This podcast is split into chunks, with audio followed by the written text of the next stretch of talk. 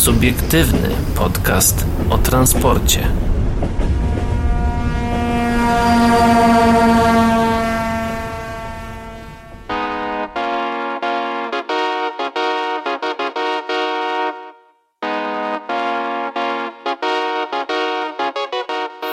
Dobry wieczór, dzień dobry i dobranoc dla wszystkich, którzy nas dzisiaj słuchają, a witają się z wami Paweł Gajos i Adrian Stefańczyk. To jest 126 odcinek programu Subiektywny Podcast o Transporcie. Tak, to chciałem powiedzieć. Co prawda miałem coś innego w głowie, ale w końcu udało mi się wyczyścić pamięć i zacząć od zera, a skoro zaczynamy od zera, to o czym dzisiaj? Dzisiaj na pewno o ekojeździe na polskich torach, o tym będziemy dzisiaj mówić. No, okazuje się, że pierwsza faza testów aplikacji okazała się skuteczna, a aplikacja oczywiście pomaga oszczędzać energię trakcyjną. To warto dodać, również powiemy o tym, że w końcu zielone światło dla maszynistów w okularach, co nie było zbyt jasne i codzienne na polskich torach. Tak, no i jeszcze wspomnimy o tym, co spłonęło na ulicy na ulicy Wesołej. No. Tak. Zmylił mnie to, że jest zamknięty fragment ulicy 3 Maja i to się zastanawiałem, czy to jest ulica, czy to... Zaraz się wszystkiego dowiemy. A propos dowiadywania się, to czekamy na wasze chociażby maile pod adresem redakcja@otransporcie.pl, na naszym Facebooku, Pawle? facebook.com/otransporcie. No i przede wszystkim... Instagram właśnie, adrian.stefanczyk. I gajosowy26 to Instagram Pawła. Również otransporcie.pl to nasz Instagram i nasza strona internetowa otransporcie.pl. Wow. Nie mogło być inaczej. Tak, więc jak chcecie wiedzieć coś o transporcie, to wystarczy, że wygooglujecie o transporcie. I już będzie wszystko jasne. To skoro już jesteśmy przy tym temacie, to powiemy o łączeniu elfów Kolei Śląskich w Goleszowie, które trwa 10 razy dłużej niż powinno, czyli 20 minut trwa. 10 razy dłużej, czyli powinno trwać 2 minuty. Tak. No, mocne słowa, ale o co chodzi? Jak na 10-latkę z Lublina. Pociąg Kolei Śląskich rozdzielany w Goleszowie na część do Wisły i Cieszyna traci na postój na tej stacji cały kwadrans. Łączenie jednostek w drodze powrotnej trwa aż 20 minut. Czy koniecznych czynności nie dałoby się wykonać szybciej? PKP Polskie Linie Kolejowe odsyła do wyjaśnienia do przewoźnika. Wraz z prowadzeniem nowego rocznego rozkładu jazdy na Śląsku Cieszyńskim zaczęło funkcjonować nowe w skali sieci PKP PLK rozwiązanie. Jeden z pociągów Kolei Śląskich z Katowic, zestawiony z 2 EZ-ów, jest rozłączany w Goleszowie, po czym pierwsza jednostka jedzie do Wisły, a druga do Cieszyna. W założeniach miało to zapewnić pasażerom bardziej atrakcyjną ofertę. Do obu miast można dojechać z Katowic z pociągiem bezpośrednim, bez konieczności przesiadania się, pod warunkiem zajęcia miejsca w odpowiedniej jednostce. Niestety pasażerowie mają ograniczone możliwości dowiedzenia się o takiej ofercie, bo najpopularniejsza wyszukiwarka, czyli rozkład pauza.pkp.pl, pokazuje połączenie Katowice-Cieszyn jako przesiadkowe. Bywa i tak. Katarzyna Głowacka z zespołu prasowego PKP Polskich Linii Kolejowych twierdzi, że odpowiedzialność za ten stan ponosi przewoźnik. Podkreśla tu, że na portalu pasażera relacja pociągu KS 94607 z Katowic do Cieszyna jest prezentowana bez przesiadki. Sposób, w jaki ona się pokazuje w wyszukiwarce rozkład-PKP, przypis redakcji, zależy od odpowiedniego oznaczenia danego połączenia przez przewoźnika i w tym przypadku jest ona czytelna i spójna, twierdzi. Poważną wadą takiego rozwiązania w obecnym kształcie jest wydłużony czas przejazdu Katowice-Wisła na odcinku Katowice-Wisła. Rozkładowy postój rozłączanego pociągu KS 94607 Katowice-Cieszyn-Wisła trwa w Goleszowie 15 minut, na łączonego w relacji powrotnej, czyli KS 94654 20 minut, co pochłania praktycznie cały zysk czasowy osiągnięty dzięki modernizacji linii. Również tu przedstawicielka zarządcy infrastruktury twierdzi, że szczegółowe zasady sprzęgania i rozprzęgania pojazdów kolejowych w pociągach pasażerskich i towarowych określają regulacje wewnętrzne przewoźników. Czas potrzebny na te czynności jest w kompetencjach przewoźnika. W przypadku, gdyby wskazany czas był postrzegany jako nieadekwatny, jest możliwość wykonania chronometrażu. Obecnie nie ma takiej potrzeby, dodaje. No to nie my, to nasi poprzednicy. Tak, ewidentnie. W przypadku pociągu 94-654 czas na łącznie jest dłuższy o dodatkowe 5 minut, ponieważ jak wyjaśnia Głowacka, oba składy wjeżdżają na ten sam tor w stacji, w którym są łączone. Wjazd odbywa się po jednej głowicy rozjazdowej, więc z uwagi na kolizję wjazdów jeden pociąg musi wjechać wcześniej. Łączny czas postoju zawiera czas na wykonanie czynności łączenia i rozłączania, wskazany przez przewoźnika jako minimalny do wykonania tych czynności, oraz dodatkowy czas wynikający z lokalizacji pociągu na stacji, informuje nasza rozmówczyni. Redakcja Rynku Kolejowego wysłała do Kolei Śląskich pytanie o całą sytuację. Będą informować o dalszych postępach sprawy. Warto zaznaczyć, że podobne manewry u naszych południowych i zachodnich sąsiadów często trwają nie więcej niż 2 do 3 minut. No, mi się wydaje, że tutaj nie jest problem technologiczny, tylko problem proceduralno-biurokracyjno-papierkowy. No coś w tym ewidentnie może być. No, mi się wydaje, że tutaj pewnie też jest jakąś szybką próbę hamulca trzeba zrobić i tak dalej. Nie da się tego obskoczyć. Aczkolwiek mogę się nie znać i możecie mnie poprawić, tak samo jak Piotrek zrobił to ostatnio z tramwajem Konstal i tam oddawaniem prądu do sieci trakcyjnej. No i tak jak Jacek, który ostatnio odsłuchiwał podcasty i też mnie poprawił. W dużej większości do znacznie starszych odcinków.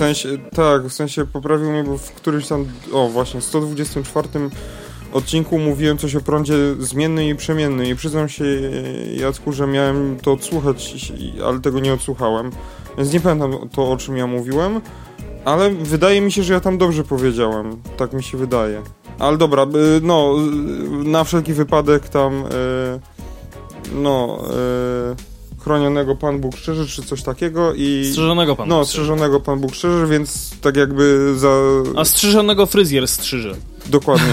A w razie czego to tak jakby wytłumaczę się na zaś, bo jak mówi nam Jacek, toż zmienny może się zmieniać na przykład od 2,2 do 4,6 kV prądu stałego jak napięcie w polskiej sieci.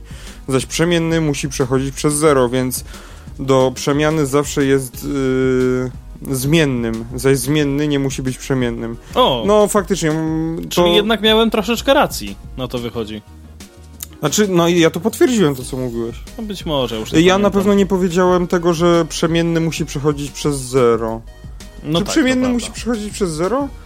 A jeżeli, właśnie takie otwarte pytanie, Jacku, ci zadam może za parę tygodni, jak dojdziesz do tego momentu, to odpowiesz. Jak jest prąd przemienny, to czy musi przechodzić przez 0? Jakbyśmy wzięli taką sinusoidę idealną, przechodzącą przez 0, która jest symetryczna z każdej strony, jakbyśmy ją podnieśli tak do góry, tam żeby najniższy punkt tego woltażu nie był zerem. No tam plus y na funkcji damy tam, może plus y, plus dodamy po prostu tam amplitudę, wartość amplitudy do całej tej funkcji, całego tego równania, żeby ona była ponad osią x na przykład, to czy to też będzie prąd przemienny, czy sygnał przemienny? No mi się wydaje, że chyba też, ale ja tam skończyłem podstawówkę, a nie geografię, więc mogę się nie znać. No ja to tak, to wszystko na chłopski rozum, bo jak wszyscy wiemy, chłopski rozum jest wyżej niż profesura i doktorat. Ale niżej niż... A nie, czekaj, wróć. Nie, jest najwyżej. Tak, jest najwyżej. Tak, chłopski rozum. Wyżej od doktoratury, od bycia doktorem, tak. Od habilitacji i innych tego typu sytuacji. To skoro już jesteśmy w tematach sytuacyjnych, to o sytuacji na polskich torach będziemy teraz mówić, a konkretnie o ekojeździe, bo od ponad miesiąca 5 maszynistów Kolei Mazowieckich i 14 maszynistów ŁKA, czyli Łódzkiej Kolei Aglomeracyjnej, sprawdza, jak w praktyce działa Sensum, czyli system do ekodrivingu dla kolejarzy, rozwijany w ramach jednej z głównych inicjatyw Centrum Efektywności Energetycznej Kolei przez PKP Energetyka. Zrealizowano prawie 150 przejazdów, które potwierdziły wysoką precyzję systemu i prawidłowość danych teletechnicznych. KM i ŁKA właściwie Jako liderzy uczestniczący w rozwoju i wdrożeniu systemu współtworzą to innowacyjne rozwiązanie poprawiające efektywność, bezpieczeństwo, a także punktualność pociągów. Przewozów. Zauważyłeś, że PKP Energetyka od jakiegoś czasu bardzo, bardzo aktywnie coś robi, bo o niej dość bardzo coś się dzieje. Czekaj, jak to powiedziałeś, że bardzo co? Aktywnie coś robi. Bardzo aktywnie coś programuje. Ja bym tak to powiedział. Tak, ale wcześniej, teraz w tym wypadku tak, ale wcześniej robili tory doświadczalne do różnych napięć. Znaczy ja nie będę przypominał, że... Centrum szkoleniowe właśnie tam do napięcia przemiennego. Ja nie chcę tutaj przypominać, ale jednak muszę. Jednak napisanie systemu, który miał zaktualizować bilet 90, czy jak to się tam nazywało? Kurs 90. Kurs 90 zleciło to podwykonawcy. Ale to nie PKP Energetyka. Pamiętaj, że jest jeszcze taki jak PKP Informatyka. A, faktycznie, przepraszam, zapomniałem. O nie, ale teraz popełniłem gafę. Dobra.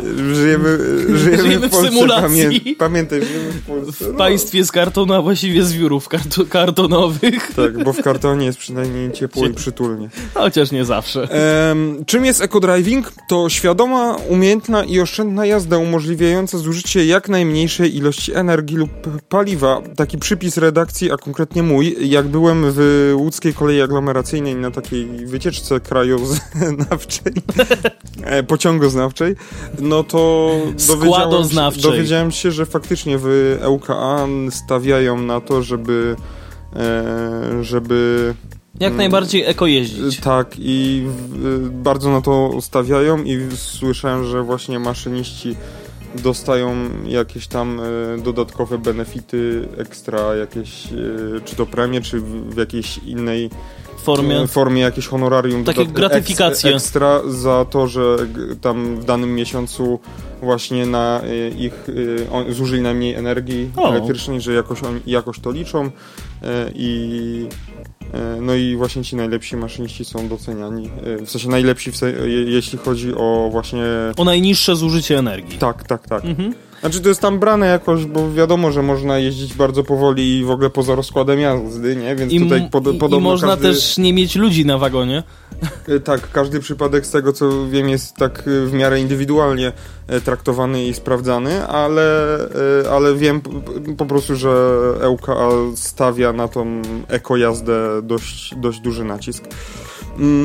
W transporcie szynowym ekojazda musi uwzględniać wiele dodatkowych czynników, przede wszystkim rozkład jazdy, warunki atmosferyczne, frekwencję oraz rodzaj pojazdu. Maszynista ma zatem wiele informacji do przeanalizowania i decyzji do podjęcia w krótkim czasie. Testowany właśnie algorytm Sensum zbiera i analizuje te dane, a kierujący otrzymuje precyzyjne wskazówki, podobnie do tych, jakie dostajemy w nawigacji GPS, dlatego nazwany jest szóstym zmysłem maszynisty. Sensum składa się z dwóch elementów komunikujących się ze sobą. Systemu centralnego, czyli tak zwanego mózgu rozwiązania, czyli konkretnie algorytmu zbierającego i interpretującego dane oraz terminali pokładowych. To są na przykład tablety z aplikacją umieszczone w kabinach maszynistów. W trakcie takich testów sprawdzano, czy na tabletach na bieżąco w czasie rzeczywistym wyświetlają się precyzyjne wskazówki i podpowiedzi odpowiadające realnym warunkom. Algorytm przetworzył ponad 500 000 zapisów do systemu, każdy z 10-sekundowym zakresem danych. Uzyskane efekty potwierdziły wysoką dokładność modelu sieci w zasięgu prowadzonych przejazdów oraz zweryfikowały pozytywnie założenia odnośnie sposobu obsługi sygnałów telemetrycznych pozyskiwanych z pojazdów. Ciekawy jestem, jak wygląda taki system. Teraz już nie jest od tego pora, aczkolwiek i tak jest w miarę ślisko na szynach. Ale nie jest aż tak ślisko jak na jesień, gdzie to liście leżą, które są prawie jak lód na szynach. Tylko, że po lodzie, że tak powiem, lód raczej pojazd kolejowy swoim ciężarem skruszy, a taka maź z rozjechanego liścia, to za bardzo niej pociąg po tym pojedzie. Aż mi się przypomniał taki utwór muzyczny. Wsiadł do autobusu człowiek z liściem na głowie. Liście lecą z drzew, liście lecą z drzew. Tak, nikt mu nic nie powiedział, nigdy się nie dowie, coś takiego, nie pamiętam. Wsiadł do autobusu człowiek z liściem na głowie, elektryczny gitar. Nikt... Nikt mu nic nie powie, nikt mu nic nie powie. Uważaj, to nie chmury, to Pałac Kultury, tak, pamiętaj. Tak. Aż sobie to później puszę, bo to bardzo fajna piosenka. No widzisz, jednak ma się tego gusta. No i jestem ciekawy, jak to by się sprawdzało z takimi liśćmi, no bo jak wiemy, tutaj droga hamowania jest ekstremalnie wydłużona. No i czy to jakoś też na przykład współpracuje z systemem przeciwpoślizgowym, gdzie jak jest wykrywany poślizg czy coś, to to urządzenie coś tam zmienia w swoich wskazaniach. Parametrach. Ja ci muszę opowiedzieć a propos poślizgu właśnie. Poślizg, ja sobie muszę to zapisać. Przy hamowaniu. Latałeś bokiem pojazdem powyżej 3,5 ton? Opowiem ci o tym na poza anteniu, bo to nie jest... Czyli jechałeś, dobra. To nie jest warte... Nie, jeszcze nie. Nie zaprzeczyłeś. Jeszcze nie, absolutnie. Płytę poślizgową będę miał nieco później. To tak, takim tytułem myślałem, że... rzucenia bejtu. Ale to za garażami myślałem, że jakoś tak, wiesz, na śniegu. Ja prawie urwałem lusterko o kontener, także... A tam lusterko, to się kupi nowe. Ważne, żeby emocje były. żeby była BMK. Dobra, wróćmy do artykułu, bo troszkę odeszliśmy od tematu. BMK może nie, ale jakiś Merol. Z tyłu napędem. Równolegle tablety zbierały i wysyłały dane z pojazdów takie jak prędkość, dynamika jazdy, zużycie energii, etc., zasilając system centralny. W nim, tak jak w mózgu, odbywają się nie tylko agregacje, interpretacje danych, ale też obliczenia i wielowariantowe symulacje. Potwierdzono, że mózg Sensum ma bardzo wysoką zdolność uczenia się na podstawie zarejestrowanych przejazdów, co pozwala nieustannie optymalizować rozwiązanie. Testy potwierdziły też, że Sensum działa w sposób ciągły także offline, kiedy nie ma zasięgu sieci. Wyniki uzyskano w ciągu 4 tygodni monitorowania prawie 150 przejazdów rozkładowych o łącznym czasie trwania około 140 godzin. Przejazdy były prowadzone przez 17 wytypowanych maszynistów przy wykorzystaniu 8 terminali systemu. Przejazdy rejestrowano na pojazdach typu 36 WED, 45 WEKM, EN57 AKM WL, EN57 AKL.WKM. AL.WKM, tak, jakby to kogoś w ogóle interesowało. Dokładnie. EN76, ER160 i LM4268. A co to jest w ogóle? Właśnie to LM to nie czaję. A to nie jest WKD? Nie. To jest, o Boże, mogli po prostu flirt napisać. To jest flirt ten łódzki, a ER160 to też jest któryś ten flirt pewnie. Tak, tylko Kolei Mazowieckich, tak. No. To się nazywają spójne oznaczenia.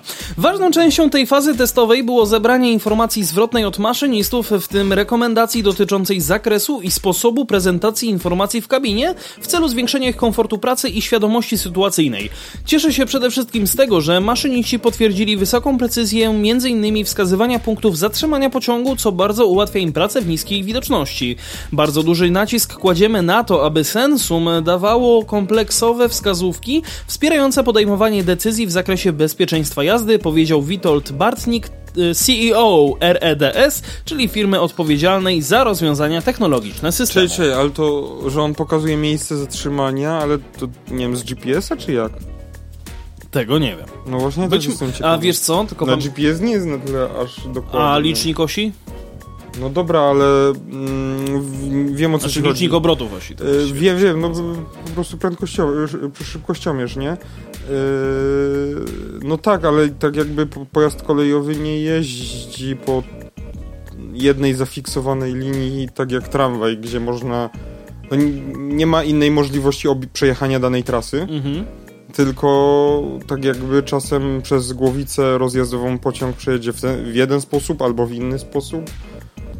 I mi się wydaje, że no, to może być już jakaś rozbieżność. Ale tu może być właśnie jakby ta współpraca z GPS-em.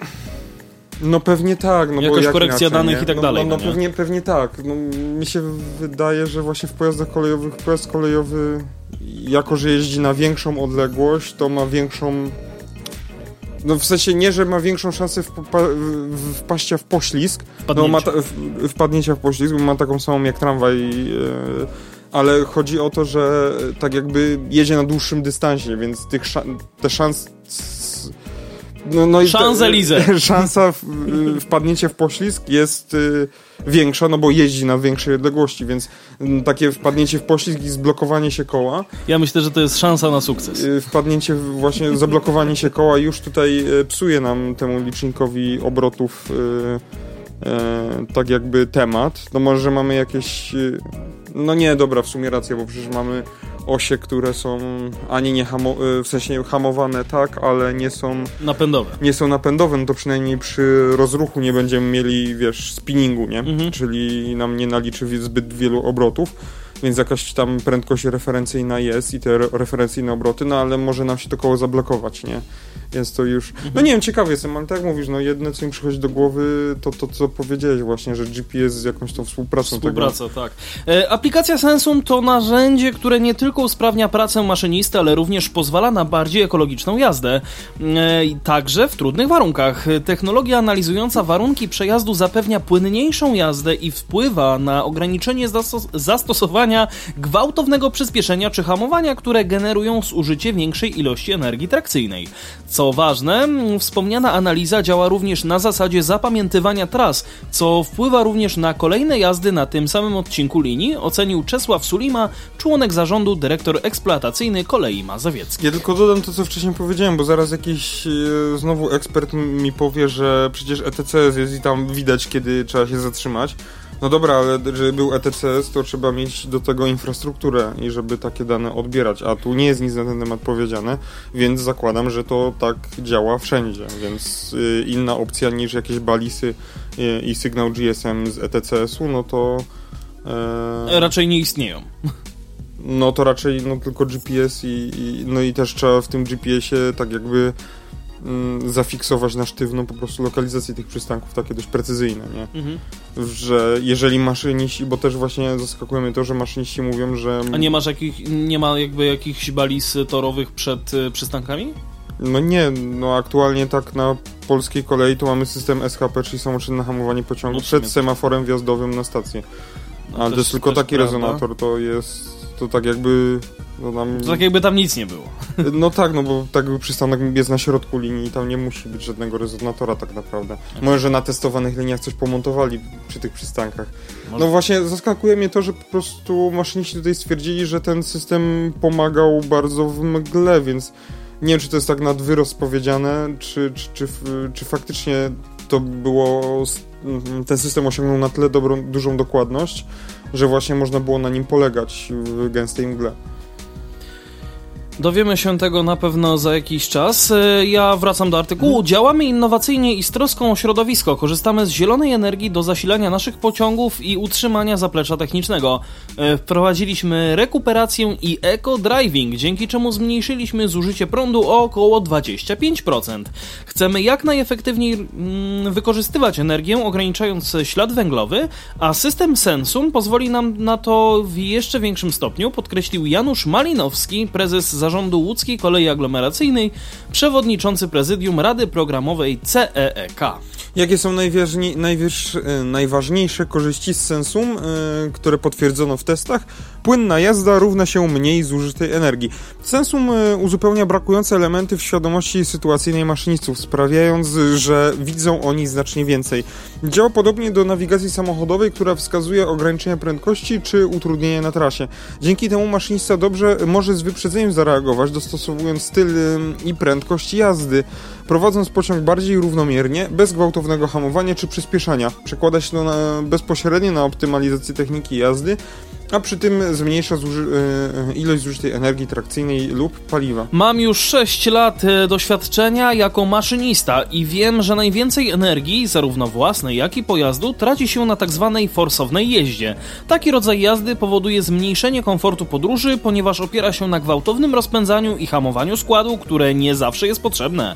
Teraz tablet mówi wcześniej, że nie muszę jechać z pełną prędkością, aby dojechać do następnego przystanku na czas i przejeżdżam ten odcinek zużywając mniej energii, powiedział Filip Pełkowski, maszynista Kolei Mazowieckich. Ja myślę, przede wszystkim ja mam nadzieję, że nasi słuchacze nie wezmą tego i nie wytną też z kontekstu i nie będzie, że mam już 6 lat.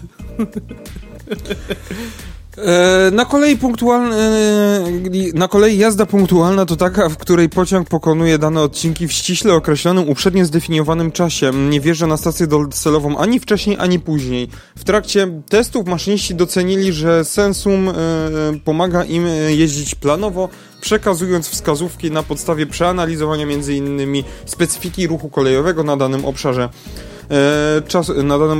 Czasu dojazdu czy nagłych ograniczeń. Wartością systemu jest konkretna podpowiedź typu zwolnij do 20 km na godzinę, a nie tylko rutynowa informacja o stanie szlaku czy limicie prędkości. Jednocześnie zwrócono uwagę, aby podczas dojazdu do stacji podawać informacje o odległości w metrach, a nie czasie dojazdu w minutach. Tego typu podpowiedzi są często cenne i zostają uchwycone w trakcie do opracowywania Sensum i uwzględniane w trakcie dopracowania Sensum i przetestowane w kolejnej fazie. No, Sensum jest nie tylko zaawansowany technologicznie, ale też przyjazny dla użytkownika. Interfejs, czyli wygląd ekranu aplikacji, został opracowany na podstawie sugestii samych maszynistów, tak aby ilość i układ prezentowanych informacji był przyjazny graficznie i jak najlepiej dostosowany do ich potrzeb. W planach jest zapewnienie kompatybilności z innymi urządzeniami, na których pracuje maszynista. W testach padły m.in. sugestie dotyczące zintegrowania aplikacji z wyświetlanym na tablecie przewoźnika rozkładem jazdy. O, to też ciekawe. Podobnie jak zgłaszanie utrudnień w GPS-ie.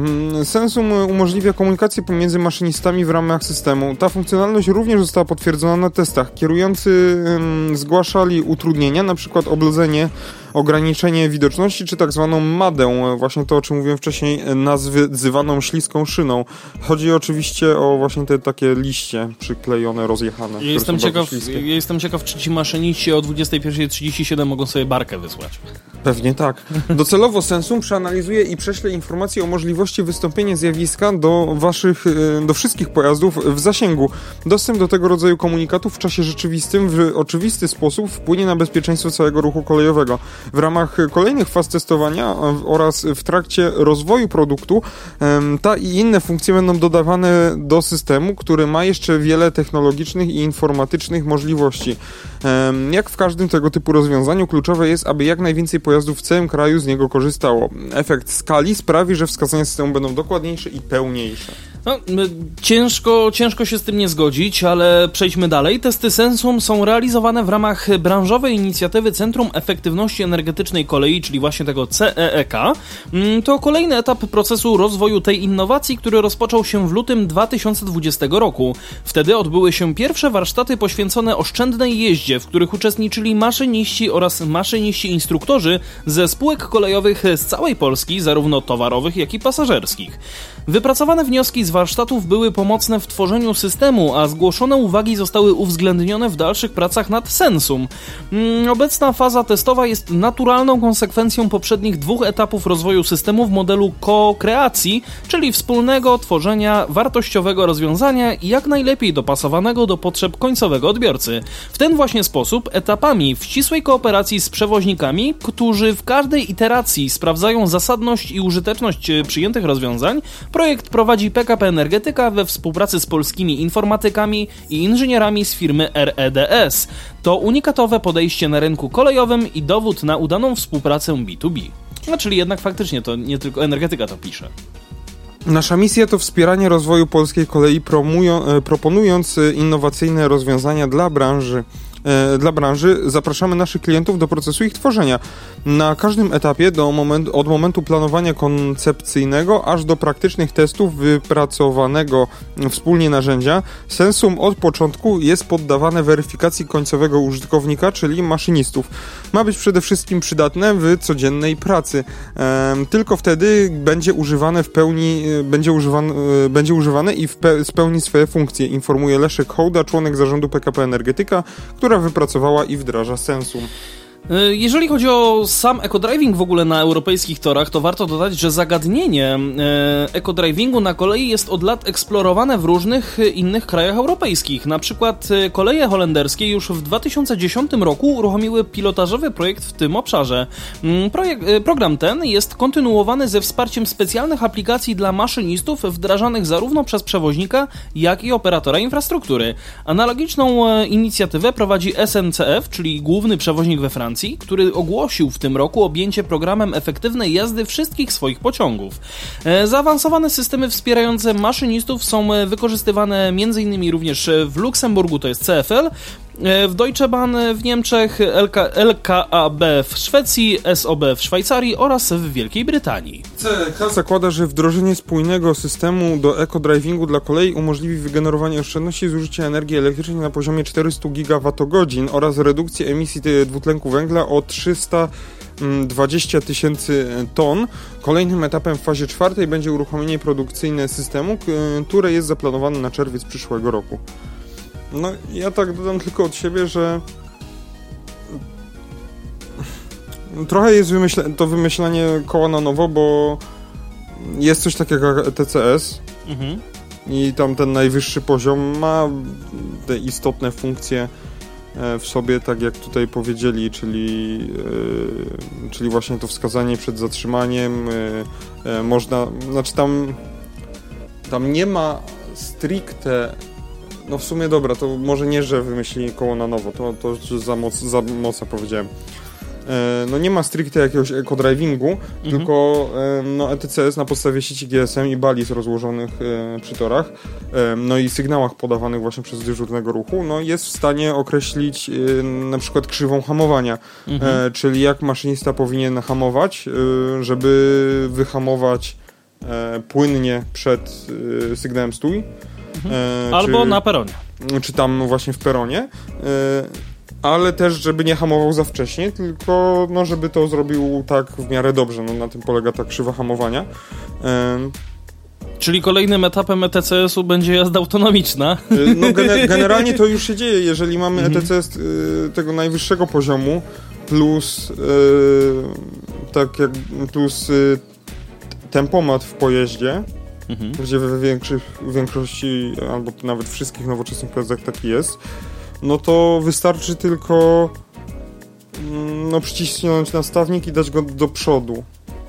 I to jest tyle, co maszynista musiałby robić, no bo pociąg się rozpędzi, no i przestanie się rozpędzać w momencie, kiedy osiągnie swoją maksymalną prędkość, jaką powinien, no bo już system ETCS samodzielnie zatrzyma rozruch.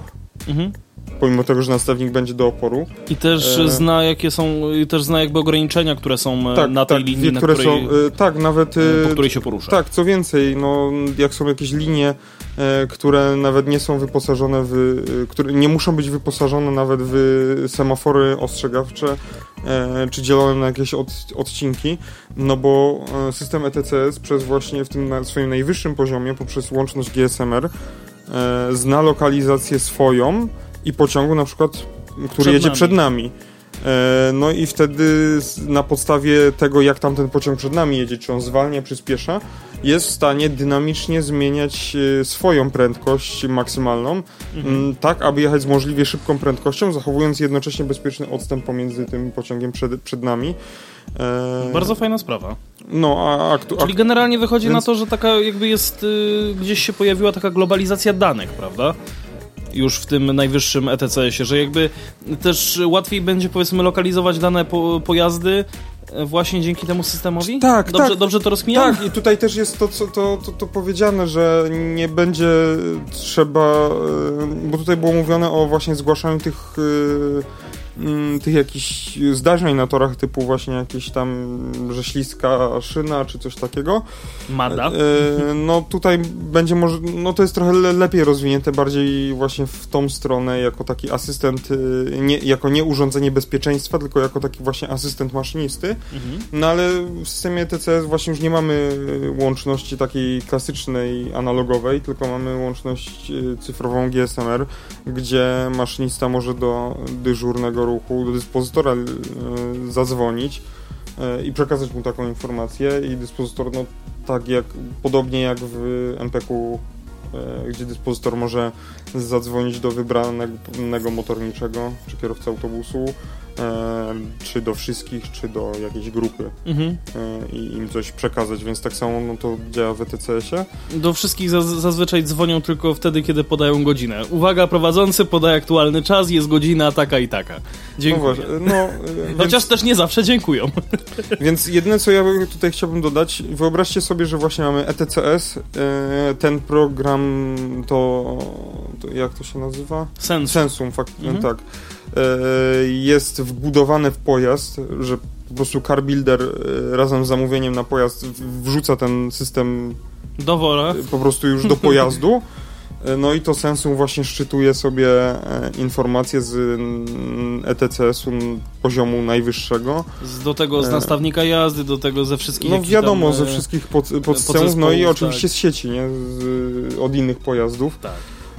No i w jakim kraju, w jakiej rzeczywistości byśmy wtedy żyli, nie? Ja wiem. W Cyberpunk 2077. Tak. Tak. To byłby taki cyberpunk na polskich torach. Jezu, muszę tą grę przejść w końcu, Boże. Niepotrzebnie Pawłowi o tym przypomniałem, ale jak już jesteśmy przy nieco mniej sympatycznych informacjach, to teraz powiemy o Newagu, który czeka na kolejne zamówienia, bo produkcja rozpoczyna w tym momencie 3-tygodniową przerwę. No, okazuje się, że Newag zakończył dostawę taboru w ramach części obowiązujących umów. Nowosądecki producent oczekuje na kolejne umowy, z tego też względu zdecydował o rozpoczęciu 3-tygodniowej przerwy świątecznej. Jak dowiedział się portal nakolei.pl, zakłady produkcyjne Newagu rozpoczynają już dłuższą przerwę świąteczną, która ma potrwać 3 tygodnie. Jak wskazuje nowosądecki producent, dłuższa przerwa świąteczna jest możliwa z uwagi na zakończenie kolejnych kontraktów. Zgodnie z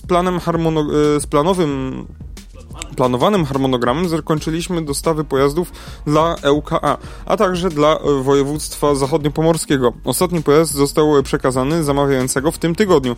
Chodzi oczywiście o Impulsa w barwach Poland Rock Festival, który odbierał sam Jurek Owsiak. Tak jest. Ciekawe, czy w pojeździe był to przesył towarowo-osobowy z uranem. Mnie bardziej interesuje, czy maszynista był trzeźwy. To przede wszystkim. I najważniejsza rzecz, czy z Krakowa do Katowic jechał przez Poznań? Mi się wydaje, że jechał z Nowego Sącza do Szczecina i nie jechał z Krakowa do Katowic przez Poznań tym bardziej. Nie, na pewno nie jechał przez Poznań, bo Poznań pewnie by się wtedy zepsuł i by nie działał. Poznań, miasto doznań. Wszystkie dwunapędowe, wracam do artykułu oczywiście, wszystkie dwunapędowe... Zanim jeszcze do tego powiesz, to tylko poinformował portal nakolei.pl Łukasz Mikołajczyk, rzecznik prasowy Newagu. Wszystkie dwunapędowe zespoły trakcyjne, tak zwane hybrydowe impulsy, no to nazywajmy rzeczy po imieniu, czyli dwunapędowe, a nie tak zwane hybrydowe, no to albo dwunapędowe, albo tak zwane hybrydowe. Tak. Trafiły już albo jedno, albo drugie. Tak, trafiły już do łódzkiego przewoźnika. Tym samym 5 jednostek 36 WEH obsługuje już połączenia w regionie. Podstawowa umowa dotyczyła zakupu 3 pojazdów w maju 2022 roku. ŁKA dokupiła kolejne 2 jednostki. Zakończenie dostaw tyczy się również kontraktu dla zachodniopomorskiego samorządu. Newag dostarczył już komplet 12 dwunapędowych pojazdów. Tym samym zrealizował całe zamówienia Na początku kupiono 2 pociągi, następnie samorząd dokupił w czerwcu 2021 kolejnych 5 pojazdów, by w lutym 2022 roku domówić ostatnie 5 zespołów trakcyjnych. W raporcie Newagu za trzeci kwartał 2002 roku czytamy, że w segmencie hybrydowych zespołów trakcyjnych po wypełnieniu się wszystkich opcji podpisanych... Hybrydowych czy dwutrakcyjnych, czy dwunapędowych. Znaczy dwutrakcyjnych, a dwunapędowych jedno i to samo, no ale albo takich, albo srakich. No, przepraszam, zdenerwowałem się. Spokojnie. W segmencie hybrydowych zespołów trakcyjnych po wypełnieniu wszystkich opcji podpisanych już przez spółkę kontraktach, emitent monitoruje rynek i oczekuje na potencjalne ogłoszenie nowych postępowań. Z nowymi przetargami na zakup dwunapędowych pojazdów, ja już nie wiem, czy dwunapędowe, czy hybrydowe. To jak już ma być hybrydowe, to niech będzie hybrydowe. To jakbyś pisał rozprawkę i pisał słowo dupa raz przez u otwarte, a raz przez u z kreską. Nie, ja bym tak nie napisał. Jeszcze raz. z nowymi przetargami na zakup dwunapędowych pojazdów przez samorządy może być jednak trudno. Okazuje się, że samorządy kupują tabor przede wszystkim dzięki środkom unijnym, a Komisja Europejska jasno wskazuje, że nie będzie dofinansowywać zakupów w spalinowe pojazdy. Województwo świętokrzyskie planowało zakup hybrydowych pojazdów, jednak podczas negocjacji KE poinformowała o wykluczeniu opcji dofinansowania zakupu spalinowo-elektrycznych zespołów trakcyjnych. No i właśnie to jest problem tego finansowania, bo są niektóre połączenia, gdzie najbardziej opłaca się mieć elektryczne pojazdy, są takie, gdzie najbardziej, w sensie opłaca się z punktu ekonomicznego i ekologicznego też, opłaca się mieć pojazdy tylko elektryczne, klasyczne, tylko spalinowe, albo mieszane, tylko elektryczno-spalinowe, albo wodorowe, nie? Tak jakby no nie można albo wodorowo-elektryczne. Tak, no po prostu ktoś... Jeżeli takie już są. No w Komisji Europejskiej trochę tak jakby mają uczulenie na słowo spalinowe chyba, a to nie tędy droga. Komisja Europejska generalnie jest pełna pełnych uczuleń. Tak, właśnie, dziękuję za znaczy, no bo pomysł jest dobry, ale biorą się do tego jak pies do jeża, nie? Pomysł jest dobry, żeby tak jakby wspierać produkcję i kupno ekologicznych pojazdów właśnie, czyli tych niespalinowych, ale w niektórych miejscach po prostu nie ma takiej możliwości. Tak, i w sensie bardziej ekonomiczne i ekologiczne będzie jest zakupienie spalinowo-elektrycznych zespołów trakcyjnych niż elektryfikację całej linii, żeby było elektryczne. Tak, bo na przykład, nie wiem, na takiej linii jest powiedzmy mały ruch. Przykładowo. Tak, dokładnie. Albo jest na przykład, jest to odcinek zbyt długi i pojazd wodorowy sobie tam nie da rady, bo nie będzie miał takiego zasięgu. Mhm. I tak samo, też gdzie jest jakiś tak jakby zdrowy rozsądek, bo też kupowanie pojazdu wodorowego, a to już nie trzeba kupić jeden, tylko ze dwa przynajmniej, żeby obsłużyć przynajmniej jedną linię, taką krótką w miarę. No i żeby się to też trochę opłaciło w jakikolwiek sposób. Tak, nie wiem, gdzie w Krakowie na przykład ja sobie nie jestem w stanie powiedzieć żadnej linii, gdzie Koleje Małopolskie mogłyby uruchomić, czy tam Polregio, czy Urząd Marszałkowski ogólnie Małopolski, uruchomić pojazd wodorowy. Nie ma takich linii. Jest linia niezelektryfikowana do Żabna. O, ja wiem. I jest wiem, jeszcze której... tam przy Alwerni, nie? Ja wiem, na której. Od zajezdni Nowa Huta do Walcowni. Tylko tam zwrotnicy nie ma też. Trzeba by było taki wiersz, który przeleci nad tymi torami, tak. A właściwie nad krawężnikiem, bo tam jest krawężnik. Oprócz tego Newag finiszuje już kontrakt dla Kolei Wielkopolskich, wracam oczywiście do artykułu, które zamówiły łącznie 6 spalinowych zespołów trakcyjnych. Jesteśmy na końcowym etapie odbiorów pojazdów dla województwa wielkopolskiego, dlatego też możemy pozwolić sobie na rozpoczęcie przerwy świątecznej, stwierdził pan Mikołajczyk. OpenRailwayMap.org nie działa. A to wygoogluj? Aha, wygooglowałem. Coś się musiało Desktop version popsuć. Coś się zepsuło i nie było nas słychać. Dlatego powtórzymy jeszcze raz. Bring Open Railway Map again. Nie wiem.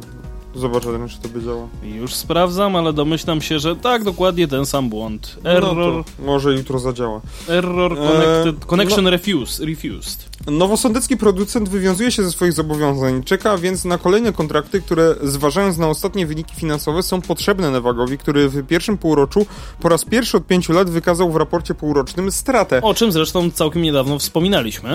Newag S.A. wygenerował w pierwszym półroczu 32,5 miliona złotych netto straty. Newag w raporcie wykazał, że do końca 2022 roku liczy na wygranie kontraktu na dostawę 4 z opcją na domówienie kolejnych 20 elektrycznych zespołów trakcyjnych dla ŁKA. Przetarg jednak wygrała PESA Bydgoszcz, której oferta została oceniona o 10 punktów wyżej niż oferta Newagu. Ja bym tylko powiedział, że fajnie, gdyby PESie Bydgoszcz też się tak dobrze finansowo wiodło, aczkolwiek tutaj patrząc na wykresy mamy przez naszego kolegę Jacka zrobiony taki wykresik, i tak dziwnie się zbiega data 2015 z tym pierwszym czerwonym słupkiem. Co jeszcze było w 2015 takiego ważnego w historii Polski? Ja wiem, poznaliśmy się w tym roku. W 2015. No wtedy poszliśmy do technikum. No w sumie. Główka pracuje. Myślę, że to jest główny problem, przez który PESA Bydgoszcz teraz same straty tutaj łapie. No będzie coś takiego, będzie. No to jest tak, to jest ewidentnie ten problem. Adrian, to jest nasza wina, to jest nasza wina, rozumiecie? To nasza wina. Tak, no. Jak to było w tym żarcie, że ta moja wina. A synek mówi babci wina, znaczy wnuczek mówi babci wina. Nowosądecki czempion liczył także na kontrakt na dostawę 10 EZ-ów dla PKP SKM w Trójmieście, przynajmniej tak wskazywał w raporcie bieżącym. Ostatecznie przetarg został unieważniony, bo żaden producent nie złożył w nim przetargu. Co tu się stało? Producent Newag liczył na kontrakt na dostawę 10 EZ-ów dla SKM-ki, ale nikt nie złożył jakby w przetargu. To jak liczył, jak nikt nie złożył? No, nikt nie złożył oferty. No to czemu Newag nie złożył? A, pewnie chodzi o to, że Newag liczył, że zwiększą kasę. Przewoźnik chciał za to zdanie przeznaczyć 323 miliony 490 milionów, co? Brutto? Na kolei.pl to też tak się nie popisali z tymi artykułami. Miał być... No nieważne, ale chyba o to chodzi. To sprawdź na pudelku, ja za ten czas wrócę jeszcze tylko do... wrócę do artykułu, bo poza oczywiście tą dostawą 10 EZ-ów dla SKM-ki w Trójmieście okazuje się, że producent z Nowego Sącza raportował także o możliwości podpisania umowy ramowej na dostawę do 200 EZ-ów dla Polregio w przetargu, w którym startowało kilku producentów, no jednakże przetarg jest bezpośrednio związany ze środkami unijnymi, w tym także z KPO. O, widzę, że udało ci się coś odnaleźć? Wszedłem oczywiście na Transinfo, ale tam jak zwykle każą zapłacić, czy się tam zalogować, czy coś tam. Wszedłem na stronę PKP SKM, ale z takich bipów to ja głupi jestem nie korzystać. Jest unieważnienie na stronie PDF. A to 2015, co to w ogóle jest? Tu jest 2015, tu jest 2002. Boże, ludzie... 2022. Tak, ale tu jest 2015 tak, w tytule PDF-u. To nie, ktoś... tylko powiedzieć 2002. Przepraszam, ale tak jakby na dokumencie jest faktycznie 2022, a w tytule tak jakby jest 2015. Tak jakby ktoś, ktoś nie aktualizuje templatki chyba. No właśnie chciałem powiedzieć, wiesz co to jest template? No to ale ktoś powinien też ją zaktualizować. To jest Microsoft Word, ty tego nie ogarniesz. Jak już masz zrzynać, to już w miarę mądrze. Nie zrzynaj w ogóle. Słuchaj, ciesz się, że tam nie jest napisany nowy dokument 1.docx. No SKM, zamawiający wskazuje, że w niniejszym postępowaniu nie złożono żadnej oferty. No tylko szkoda, że nie ma informacji o tym, ile chcieli pieniążków na to przeznaczyć. No to gdzieś tu powinno być, tylko trzeba było jakoś się wczytać w to trochę. Dobra, Pawle, nie mamy na to czasu. Warto dodać, że w zasadzie to samo tyczy się zakupu 38-piętrowych pociągów push-pull dla PKP Intercity. Newag i PESA złożyły w tym przetargu wspólną ofertę, jednak otwarcie tych ofert jest stale odkładane w czasie, ponieważ zakup ten ma być realizowany ze środków KPO, których póki co jeszcze Polsce nie przekazano. No czyli tak jak mówiliśmy już wcześniej, co może później tak, 3 firmy, z czego Newag nie ma lokomotywy na 200, która mogłaby współpracować z jakimś push-pullem. PESA nie ma wagonów spełniających TSI, najnowsze, a PKP Intercity nie ma pieniędzy. Co może no już wychodzi jeden problem.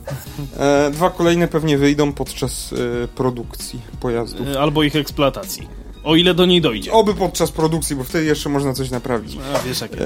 Warto jednak wskazać, że Newag prawdopodobnie w najbliższym czasie podpisze umowę na dostawę 20 nowych lokomotyw, a więc w portfelu zamówień znajdzie się realizacja kontraktu wartego blisko 525 milionów złotych brutto. Co ciekawe, Newag raportował, że perspektywą jest ogłoszony w listopadzie przetarg na dostawę 300 nowych wagonów dla PKP Intercity. Wagony były w ostatnich latach zapomnianym segmentem działalności nowosądeckiego producenta. W przetargu na push-pull dla PKP Intercity zakładano, że Newag będzie odpowiedzialny za lokomotywy, a PESA za wagony. No, w segmencie lokomotyw spalinowych natomiast Newag planuje kontynuację pozyskiwania zamówień na modernizację lokomotyw spalinowych SM42 i SM48, oczywiście z rynku przewoźników prywatnych. Według Newagu planowane jest także ogłoszenie postępowania na dostawę nowych lokomotyw przez PKP LHS. No to by było ciekawe, jakby dla LHS-u coś Newag od zera zrobił nowego. No, coś ukręcił. Co do tych wagonów, no to tak jakby tonący i brzytwy się chwyta, nie? Czyli tam nie takie sztuki się kładło. Może to nie tyle co brzytwy, bo to tak za mocno też powiedziane z mojej strony, ale... Takiego już tępego noża. No nie, bo te wagony to co im zrobią, tylko to jest takie, wiesz... To takiego w ogóle nieostrzonego. Lepsza mucha, nie, jak wpadnie do brzucha, czy coś takiego, nie? Takie powiedzonko z tą muchą było. A tak. Ale i tak z deszczu pod rynnę, czy jakoś tak? A gdyby kuska odcinek... nie skakała, to by kwiecień plecieli i ślimak pogasza rogi. Z kolei w segmencie lokomotyw elektrycznych trwa postępowanie prowadzone przez PKP Intercity w formie dialogu konkurencyjnego na dostawę 63 z opcją na kolejne 32 lokomotyw wielosystemowych, ale to też dla PKP Intercity, które pieniędzy nie posiada. Nowosądeckiego producenta powinien również zainteresować niedawno ogłoszony przetarg na zakup 10 lokomotyw dla Lotus Kolej.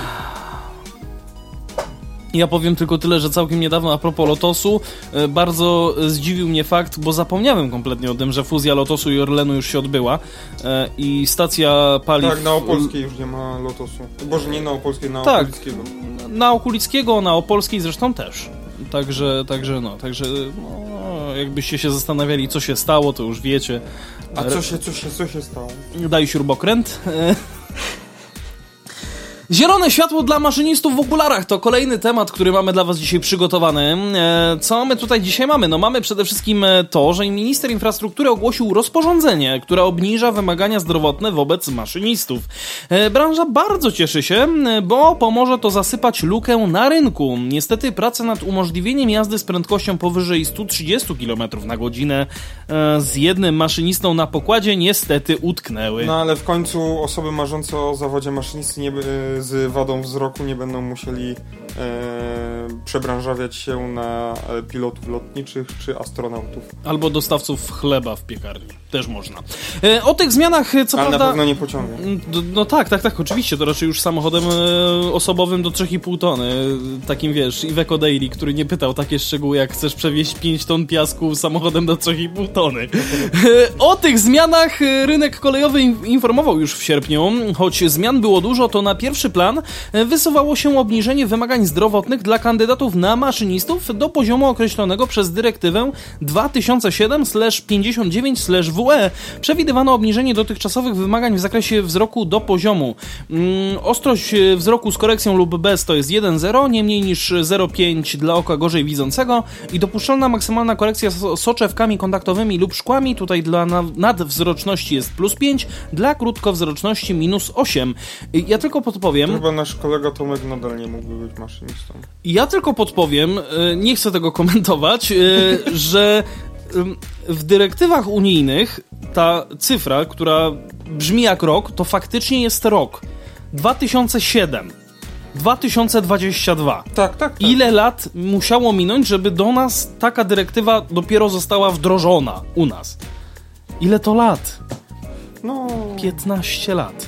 Jeżeli dobrze liczę. Tak.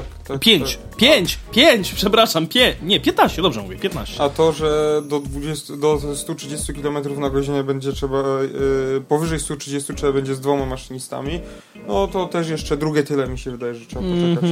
Niestety. Takie wymagania są standardem europejskim przewidzianym w dyrektywie i było postulowane przez branżę, w tym Krajową Władzę Bezpieczeństwa już od wielu lat. Propozycja legislacyjna ma szansę otworzyć ten zawód również dla osób z nieznaczną wadą wzroku stosujących okulary lub soczewki kontaktowe, co jest rozwiązaniem dawno stosowanym w transporcie lotniczym i drogowym. No właśnie, to jest to, o czym też my wspominaliśmy. Tu akurat komentował pan Michał Zięba, partner zarządzający w kancelarii Hanton. Ostatecznie zmiany te udało się wprowadzić w Dzienniku Ustaw 2020 pod pozycją... 2022? 2022, tak, pod pozycją 2638. Tak blisko. Ukazało się właśnie rozporządzenie Ministra Infrastruktury z dnia 30 listopada 2022 roku, zmieniające rozporządzenie w sprawie wymagań zdrowotnych, badań lekarskich i psychologicznych oraz oceny zdolności fizycznej i psychicznej osób ubiegających się o świadectwo maszynisty albo o zachowanie jego ważności. Zaniechanie ważności. No to by było grube, nie powiem, że nie. Wejdzie ono w życie od 1 stycznia 2023 roku. To jest bardzo dobra zmiana, wyrównująca szanse i warunki zawodu w stosunku do chociażby pilotów, komentuje mój imiennik, czyli Adrian Furgalski, przewodniczący Forum Kolejowego RBF, znany też z zespołu doradców gospodarczych Tor. Rynek w obliczu deficytu maszynistów prosił o zmiany w prawie od dawna i są to zmiany nie wpływające na poziom bezpieczeństwa, podkreśla stanowczo. Niestety nie wszystkie postulowane przez branżę zmiany wchodzą w życie. W resorcie ugrzęzł projekt przepisów dotyczących umożliwiających prowadzenie pociągów z prędkościami 140 i 160 km na godzinę bez ETCS przez jednego maszynistę. Branża wielokrotnie udowadniała, że przepis ten nie jest oparty na badaniach naukowych i nie ma odzwierciedlenia w reszcie Europy. Brak drugiego maszynisty często powoduje opóźnienia pociągów PKP Intercity, które planowo powinny jechać 160 km na godzinę. Ja się troszkę krzywię, ale to dlatego, że Paweł mi zrobił herbatę w nowym kubku, którego po prostu nie umył. Jak nie umyłem? A, no faktycznie. W sensie, no ja go wyciągnąłem z pudełka i po prostu zrobiłeś w nim herbatę. No tak, bo... Poczułem to w smaku. No co tam, jakiś kurz był? Nie, chodzi o to, że jakby nowy kubek powinieneś umyć bezpośrednio przed jego pierwszym użyciem. No teraz już wiesz. A co tam było? Takie? Masz generalnie taką powłokę, która ma wzmocnić jego strukturę i generalnie spowodować to, żeby się nawet w kartonie... No żeby była mniejsza szansa na to, że się rozbije. O, tak bym to ujął. Także to jest też taka wiedza bezużyteczna dla was. To, Adrian, życzę ci smacznego. Oj, aż mi słuchawki spadły. Spoglądam na zegar, my jesteśmy już w 56 minucie właściwie. Dlatego przechodzimy szybko dalej. Chyba że chcesz coś jeszcze do tego dodać, muszę ale... ten kubek od razu umyć, żeby po wręczeniu był gotowy do użytku. Tak, musisz. Ewidentnie musisz, bo niestety, ale taka powłoka nie jest smaczna, a konsekwencje zdrowotne jeszcze nie wiem jakie są, pewnie się tego dowiem jutro. Tak. PLK, pociągiem do Zakopanego dojedziemy na święta i ferie. Przepraszam, troszkę mi się tutaj odbija, ale odbija mi się nie dlatego, że ten temat mnie tak rajcuje, chociaż może i troszeczkę. Od 22 grudnia będą zapewnione bezpośrednie połączenia kolejowe do Zakopanego, m.in. z Trójmiasta, Warszawy i Krakowa. Na modernizowanym odcinku Sucha Beskidzka-Chabówka Zakopane dostęp do kolei zwiększą dodatkowe przystanki Rzozów Centrum i Wola Radziszowska-Lipki, napisały PKP Polskie Linie Kolejowe.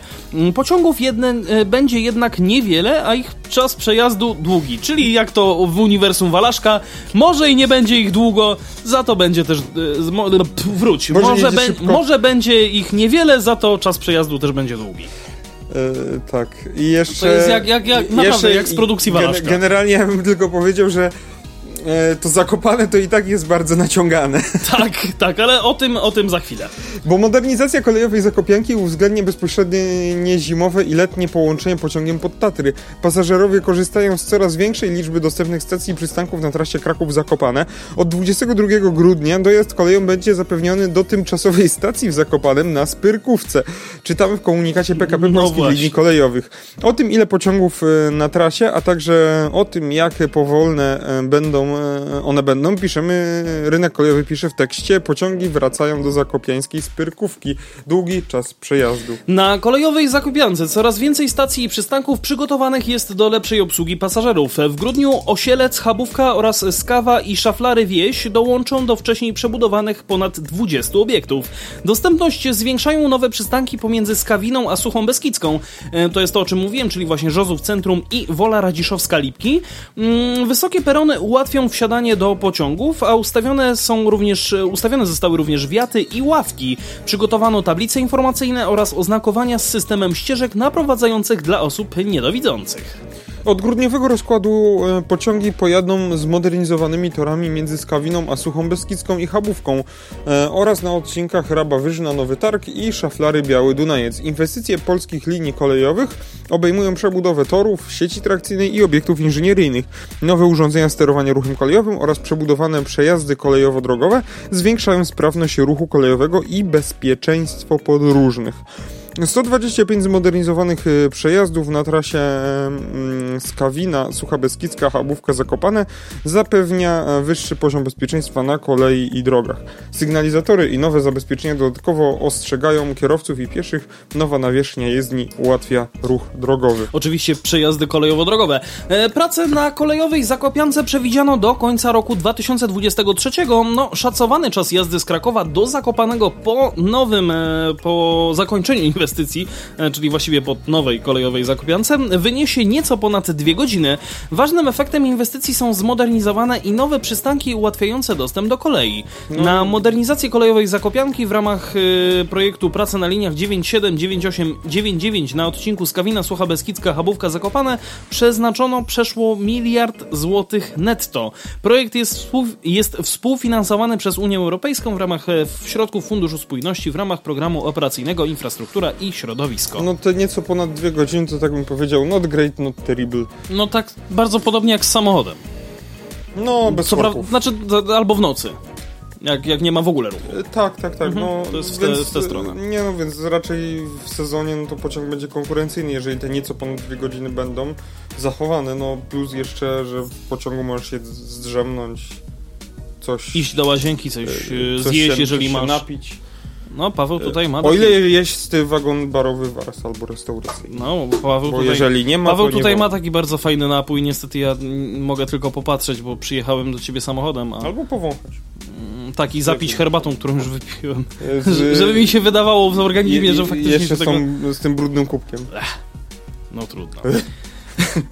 Do Choroszczy. Na Wesołej płonie autobus linii 607. To nie jest wesoła wiadomość, ale mimo wszystko na ulicy Wesołej płonął autobus linii 672. Zamknięty również był fragment ulicy 3 Maja. W jakim mieście? Jeżeli dobrze widzę, to w Mysłowicach, ale gdzieś wysyłałem chyba zrzut ekranu z... Tak, w Mysłowicach, To jest Straż Pożarna. Tantus należący do Sanoku. Już patrzę dokładnie, gdzie to było, bo... niestety nie jest, nikt tego nie napisał, ale pozdrawiam oczywiście kolegów, dokładnie Adriana Migdała z grupy Pasjonaci Komunikacji Miejskiej, tutaj faktycznie wrzucił ten artykuł i od razu przykuł moją uwagę. 2 zastępy państwowej i 1 zakładowej straży pożarnej gasiły autobus linii 672, który płonął na ulicy 3 Maja na Wesołej. Odcinek drogi na skrzyżowaniu z ulicą Adama był zamknięty, akcja gaśnicza trwała, paliła się tylko tylna część autobusu, gdzie znajduje się silnik, poinformował młodszy brygadzista Wojciech Chojnowski, oficer prasowy Komendy Miejskiej Państwowej Straży Pożarnej w Mysłowicach. Tak, na 99% to było w Mysłowicach. Pasażerowie i kierowca zdążyli opuścić pojazd i jeszcze przed przybyciem strażaków fragment ulicy 3 Maja na wysokości skrzyżowania z ulicą Adama był zamknięty w obu kierunkach. Patrząc tutaj na to jedno zdjęcie i również na te, które pojawiły się na grupie, niestety, ale ten autobus dosyć mocno tutaj został nadgryziony, że tak to delikatnie powiem, przez ogień, a właściwie to nawet strawiony przez te płomienie. Kolega tutaj imieniem Franciszek napisał: szkoda wozu, jak widać nawet zabytki nie są wieczne. Jemu się akurat udało go złapać 19 listopada w Katowicach.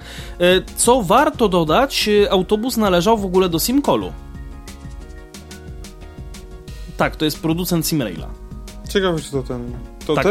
To ten. Ja ci nawet wysłałem tam, wiesz co, na grupie zdjęcie z boczku. Tutaj jest logo tego Simkolu. Nie, na następne zdjęcie, tylko w lewo musisz przewijać. Tak, bo to jest Facebook, to tego nie ogarnia. Jeszcze w lewo. O, właśnie. I tutaj jak się przyjrzysz, to nad drzwiami jest właśnie logo Simkolu. Nad pierwszymi drzwiami. Faktycznie. Ciekawe. Ciekawe, o co chodzi. A on jest na żółtych blachach w ogóle, a to i... Tak, bo to jest zabytek. Swoją drogą on w ogóle pochodzi od nas z Krakowa. Tak, tylko że... to on tak jeździł, jako to był jakiś przejazd ekstra, czy... Tego nie wiem. Znaczy to jest akurat zdjęcie z listopada, także to w ogóle jakby nie dotyczy... Tak, no ale ciekawi mnie to, że czy to on sobie tak jeździł po prostu, czy to właśnie... No bo tak, żeby pojazd zarejestrowany na zabytek jeździł na... I to jeszcze w ogóle w województwie łódzkiem, a jeździł po Śląsku. Poczekaj, aż wiesz co, tak szybko rzucę okiem, patrzę też ile mamy czasu, ale mamy jeszcze troszkę czasu, rzucę okiem na Fototrans, bo tutaj można się całkiem fajnych rzeczy dowiedzieć. Podyktowałbyś mi tą rejestrację może? Jego? Już. Podaję szczęśliwe numerki. EL 68J. Dobra, dziękuję bardzo. Tyle mi tak mi się wydaje, że to jest J. No, wystarczy. Nie chcę być inaczej, to jest J. No, musi być J. Swoją drogą bardzo ładne auto. Bardzo tak, ładne tak, to malowanie takie... Czerwono, zielono, arbuzowe. Żółte. No takie, tak, ewidentnie to taki arbuzik. Oj, niestety widzę, że chyba nie ma tutaj zdjęć jego. A nie, mam. Znalazłem. Dobra. Faktycznie jest to logo Simkolu, to jest ciekawe. Właśnie w tym momencie przeglądam Fototrans, żeby złapać jakiekolwiek odniesienie. Czy Simkol, dorabiając sobie do SimRaila, bawi się w pól taborowy i udostępnia autobusy, czy... No, ciekawi mnie to. Jeżeli ktoś coś wie, to oczywiście piszcie do nas facebook.com/otransporcie albo na Instagramie otransporcie.pl albo do adrian.stefańczyk albo do mnie gajosowy26 albo na maila redakcja@otransporcie.pl. No wszędzie możecie. Albo na pisać. Naszego Instagrama wspólnego, czyli otransporcie.pl. No, powiedziałem otransporcie.pl. Okay. Ale to w opisie odcinka będziecie mieli dane kontaktowe czy na Facebooku. Jaka to była linia? 672. Bo wiesz co, chcę zobaczyć, czy jest tutaj jakaś informacja dotycząca tego, że jest to... Generalnie jako mieszkańca Krakowa gryzie mnie to, że jest dzień na zdjęciu, a jest linia 600. Tak, ale to wiesz, no na Śląsku to działa troszeczkę inaczej, bo na Śląsku linie nocne mają literkę N. No, tak jak było w OMSI. Linię obsługuje konsorcjum PKS Gostynin i PKS Tarnobrzeg, czyli może to gdzieś może tam jest wynajęty po prostu. Możliwe, może to gdzieś po prostu jeździł jako taki zastępczak, ale faktycznie widzę, że... Faktycznie widzę, że on normalnie jeździł liniowo, z tego co tutaj widzę. Ciekawe. Jeżeli znacie historię tego autobusu, jest numer boczny 3799. Już wiem. MPK Kraków miało go... Aren, już wszystko wiem. MPK Kraków miało go od 2007 do 2018 roku. To był jeden z ostatnich skasowanych Jelczy, które mieliśmy w Krakowie. Następnie między 2018 a 2020 należał do MPK Tarnobrzeg. Kolejno 2020 do 2022 Marco Polo Wrocław i od 2022 Czerwony Ikarus Łódź. Tak nazywa się właściciel tego pojazdu. To może, nie wiem, może to jest jakby blok reklamowy Simkolu i to wcale Simkol nie jest właścicielem. No wiesz, zdjęcie mające tylko i wyłącznie charakter dokumentacyjny, niestety tak skończył to faktycznie, bo tutaj są zdjęcia już z wypadku, w sensie z tego pożaru, przepraszam, bo to z pożaru, ale tak próbuję też tutaj znaleźć ewentualne jakieś informacje. A, już wiem. Pamiętasz, jak mówiliśmy o tym, że A21 i Transgór zawinęły się ze Śląska? No.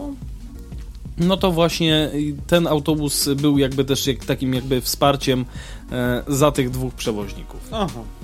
No czyli jakiś pól taborowy. Simkol natomiast... Właśnie ciekawi mnie, co Simkol ma z tym wspólnego. Już ci mówię.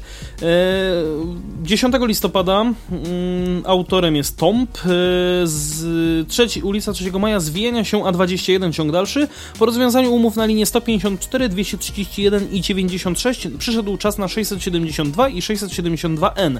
Interwencyjnie od 11 listopada do 2 grudnia obsługę powierzono PKM Katowice oraz Simkolowi. No właśnie, aby zapewnić obsadę, oddano obsługę M24 PKM-owi Gliwice, a także zmieniono układ linii 12. Simkol natomiast wypożyczył zabytkowego Jelcza. O, czyli no Simkol też jest... Może Simkol oprócz tego, że właśnie robi symulatory, bawi się w zbieranie takich zabytkowych czy jakichś rodzynków po prostu komunikacyjnych. No nie wiem, jeżeli coś wiecie więcej na ten temat, no to piszcie. A my może przejdźmy dalej. Wiesz co, bo próbuję tylko znaleźć szybko Fototrans. Może akurat jeszcze mi się uda, póki ten internet jeszcze działa. Simkol, spółka z o.o. Śląski Karus Katowice. Panie kolego, jest taki przewoźnik. No to może to jest jakaś spółka córka. Nie wiem, coś tego typu. Dobra, jeżeli wy wiecie, jeżeli znacie jakąś genezę, jakieś szczegóły, to dajcie znać. A my przechodzimy do Warszawy, bo jedna oferta na naprawę główną swingów i jazzów za 600... za astronomiczne pieniądze. Za nieco ponad 0,5 miliarda złotych. Przedmiotem zamówienia ogłoszonego przez Tramwaje Warszawskie jest wykonanie naprawy głównej tramwajów typu 120NA, 120NA Duo, 128N i 134N. Dobrze, że nie 126N. No, czyli swingów... 126P. Tak. Swingów dwukierunkowych, jazzów długich i krótkich. Naprawy główne wymagane przepisami są wykonywane po przejechaniu przez pojazd określonej liczby kilometrów. No, zamówienie podstawowe obejmuje naprawę główną nadwozia w 130 tramwajach typu 120NA. Przewidziano też aż 4 opcje. Pierwsza obejmuje naprawę główną wózków w maksymalnie 49 tramwajach 120NA i 6 120NA Duo. Przedmiotem drugiej opcji jest naprawa główna wózków w maksymalnie 42 tramwajach typu 128N, a trzecia opcja zakłada naprawę główną wózków w maksymalnie 20 tramwajach typu 134N. Przedmiotem ostatniej opcji jest naprawa główna maksymalnie 48 tramwajów typu 120NA i 6 tramwajów 120NA Duo. Dzisiaj minął termin składania ofert, co nie zaskakuje, wystartowała jedynie PESA, która wyceniła całość zlecenia na kwotę 629,8 milionów złotych brutto, w tym 290,9 miliona złotego brutto na zlecenie podstawowe. Budżet tramwajów warszawskich obejmujący wyłącznie zamówienie podstawowe został określony na kwotę 290 nie zgadniecie. Milionów złotych. No oczywiście 290,9 miliona złotego, czyli dokładnie tyle samo. Podana wartość mieści się w żądanej tolerancji. W granicach tolerancji, dokładnie. Dlatego oferta PESY mieści się właśnie idealnie w tych założeniach. Co obejmuje naprawa główna nadwozia swingów? Specyfikacja wymienia odbieraki prądu, czyli demontaż, czyszczenie, weryfikację i malowanie. Również asynchroniczny napęd trakcyjny, drzwi, rampę wjazdową, przejścia międzyczłonowe, system ogrzewania, klimatyzacji i wentylacji, a także szyby, wycieraczki, lusterka, oświetlenie, sprzęg, zgarniacze, układ smarowania obrzeży kół, system piaskowania, baterie akumulatorów, system ogrzewania, wyposażenie wewnętrzne, czyli takie rzeczy jak fotele, płyty podłogowe, miejsce dla osoby na wózku, listwy, siedzenia i poręcze, wyposażenie kabiny, w tym drzwi kabiny, fotel, podest, pulpit sterowniczy, nastawnik jazdy i podłokietnik oraz instalację elektryczną, a także pudło i konstrukcję i zabudowę zewnętrzną. Kuny, jednoty, sarny, borsuki, dziki. Tak. Naprawa główna wózków obejmuje układ hamulcowy, elektromagnetyczny hamulec szynowy, zestaw kołowy, silnik trakcyjny, układ zawieszenia wózka, ramę, układ smarowania obrzeży kół i system smarowania i system piaskowania. Na realizację zamówienia podstawowego wraz z opcją przeznaczono 80 miesięcy. Przyjęcie pierwszego pojazdu do naprawy głównej nastąpi w ciągu 180 dni. Na naprawę główną jednego tramwaju typu 120NA i 120NA Duo przeznaczono maksymalnie 40 dni, a na naprawę główną wózków poszczególnych typów tramwajów między 25 a 30 dni. Jednakże same tramwaje będą wyłączone z ruchu dłużej, bo w tym czasie przewidziano także udostępnienie podmiotowi trzeciemu usuwającemu wady. No, w przypadku swingów dolicza się 28 dni kalendarzowych, a jazzów 42 dni kalendarzowe. Chodzi o systemy informatyczne, w tym niesprawną informację pasażerską. Ciekawe dlaczego? Może na przykład dlatego, że Nowa Media nie istnieje. To znaczy istnieje, ale jest w upadłości. Dlatego oni się tego nie podejmą. Oświadczenie o chęci skorzystania z prawa opcji tramwaje warszawskie mogą złożyć w terminie do 31 grudnia 2027 roku. Czyli 5 lat sobie zostawili takiej furtki. Tramwajów wyprodukowanych przez bydgoską PESę, które będą wymagać naprawy głównej, mamy łącznie 266. Chodzi o naprawy główne wózków i nadwozia. Zamówienie usługi u zewnętrznego wykonawcy wynika również z dużego obłożenia pracą naszego zakładu naprawy tramwajów T3, który prowadzi naprawy główne starszych wagonów. W przyszłości będzie mógł też zajmować się kolejnymi naprawami głównymi tramwajów niskopodłogowych.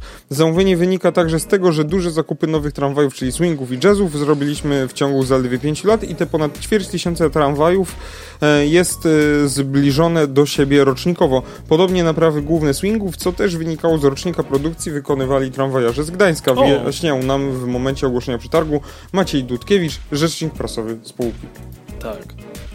Ja generalnie uwielbiam patrzeć na to, na ten napis w upadłości, Nowa Media Innovision. To już nie będzie to samo. To już nie będzie to samo, już nie będziemy mieli się z kogoś... Znaczy będziemy mieli się z kogoś śmiać, bo słyszałem, że RNG troszeczkę zaczęło walić w ciula, bardzo delikatnie mówiąc, i niektóre ich systemy też zaczęły być wadliwe i to dosyć mocno. Pozdrawiamy mieszkańców Mielca. Pozdrawiamy bardzo mocno i serdecznie i cieplutko. Ale, a Nowa Media miała takie stoisko na Trako. Tak, i w ogóle sprawdziłem. Ich problemy finansowe zaczęły się już tam w okolicach czerwca 2021 roku, a oni mimo wszystko wystawili się na targach Trako 2021. A kiedy były problemy? Zaczęły się w czerwcu, a targi były we wrześniu ubiegłego roku. Także... No to, że masz problemy, to jeszcze nic nie oznacza. No to niczym nie świadczy, to nic nie znaczy, jak to mówi pewien tekst. Jeżeli chodzi o te jazzy, no faktycznie, i swingi zresztą, faktycznie ta naprawa jest im potrzebna głównie dlatego, że przejechały swoje kilometry, ale też właśnie o tym, o czym było wspomniane w tekście, czyli no te systemy informacji pasażerskiej, no jakby to... Można się śmiać, że to jest w takim razie tramwaj z dykty, bo zamiast tablicy kierunkowej ma po prostu dyktę z numerem. Jakie państwo, takie tramwaje. Tak. I taki SIP. No w Krakowie jakoś sobie daliśmy z tym radę, ale mimo wszystko no, nie było też łatwo i wiadomo, no, występują cały czas jakieś mankamenty, ale to już inna sprawa. No, jak się wchodzi na stronę internetową Nowa Medii, czy też Hagera, to masz po prostu białą stronę, tu nic nie ma, tu po prostu nic nie ma.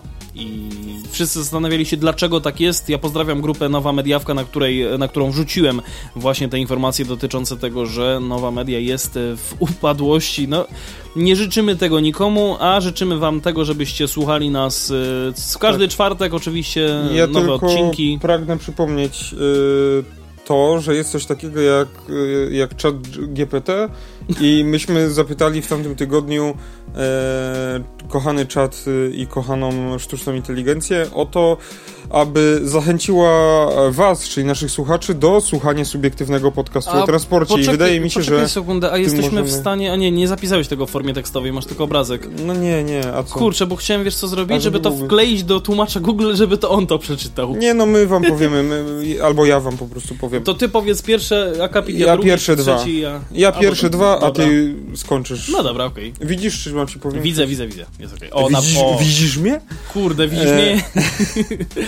No to dobra, zachęć słuchaczy do słuchania subiektywnego podcastu o transporcie. Takie pytanie z sztucznej inteligencji zadał Paweł. Co sztuczna inteligencja odpowiedziała? Jeśli interesujesz się transportem i chcesz dowiedzieć się więcej o najnowszych trendach, technologiach i wyzwaniach związanych z tym tematem, zapraszamy do słuchania subiektywnego podcastu o transporcie.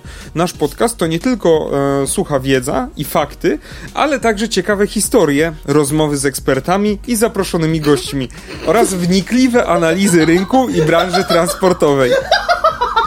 Ale przepraszam, ty dalej. Ja zgniłem, ale czytaj, nie gadaj. Postaram się dobrze zrobić. W każdym odcinku naszego podcastu dowiesz się czegoś nowego i interesującego, a także poznasz ciekawe osoby związane z transportem. Będziemy też chętnie odpowiadać na pytania i sugestie słuchaczy. No to akurat prawda. Nie czekaj! Już dziś włącz subiektywny podcast o transporcie i poszerz swoją wiedzę na temat tego fascynującego tematu. Do usłyszenia. Te słowa powiedziała wam akurat sztuczna inteligencja naszymi ustami. No niemniej jednak przyznam szczerze, no ja troszkę zgniłem, nie? Jestem zadowolony. Nie wiem. Jak to... Nie ma ani jednej rzeczy, z którą się nie zgadzam. Jak to powiedział mój ulubiony youtuber, że właścicielem tego ChatGPT czy tam OpenAI i tak dalej jest Elon Musk. No niestety daliśmy mu zarobić na naszych danych osobowych i na naszych numerach telefonów. Tak, w ogóle, żeby założyć tam konto, trzeba po jaką cholerę trzeba podawać jeszcze numer telefonu? No, żeby więcej osób, kabzy zarobili. Nie, żeby więcej osób z fotowoltaiki do ciebie mogło dzwonić. O Jezus, mam nadzieję, że jednak tak nie będzie, bo... Właśnie, żeby taki ChatGPT do ciebie zadzwonił z tej... Elon Musk! Tak, żeby on do mnie zadzwonił. Elon Musk! Nie, po prostu więcej tych sztucznych inteligencji z fotowoltaiką do ciebie po prostu zadzwoni. Kurwa, błaga mnie. Znaczy do mnie, bo to ja podałem swój numer. Nie, ale ja też mam tam konto i też musiałem podać swój numer telefonu. Znaczy, inna sprawa, że mam akurat zablokowaną możliwość, mam zablokowane jakby połączenia z numerów zastrzeżonych i używam też pewnej aplikacji, która mi podpowiada, czy to jest spam, czy to nie jest spam, więc może jakoś się tego ustrzegę. No właśnie, więc... Wy też strzeżcie się skamowych, spamowych i w ogóle oszukańczych, oszukiwawczych połączeń na waszych smartfonach, telefonach i innego rodzaju urządzeniach, bo wiecie, sorry za bledy, pisze Stablade. No, więc nam nie pozostaje nic innego jak pożegnanie się z wami. Przypomnienie o Facebooku. facebook.com/otransporcie, tam możecie do nas napisać. W instagram.com/otransporcie.pl to nasze konto na Instagramie, tak bym to nawet ujął. Gajosowy26 to konto Pawła. I adrian.stefańczyk, to jak się domyślacie, konto Adriana. Tak, nie chce być inaczej. No i nasza strona internetowa www.otransporcie.pl. Tu was również serdecznie zapraszamy. A mówią te słowa do was Paweł Gajos i Adrian Stefańczyk. Do usłyszenia w przyszłym tygodniu. Na razie.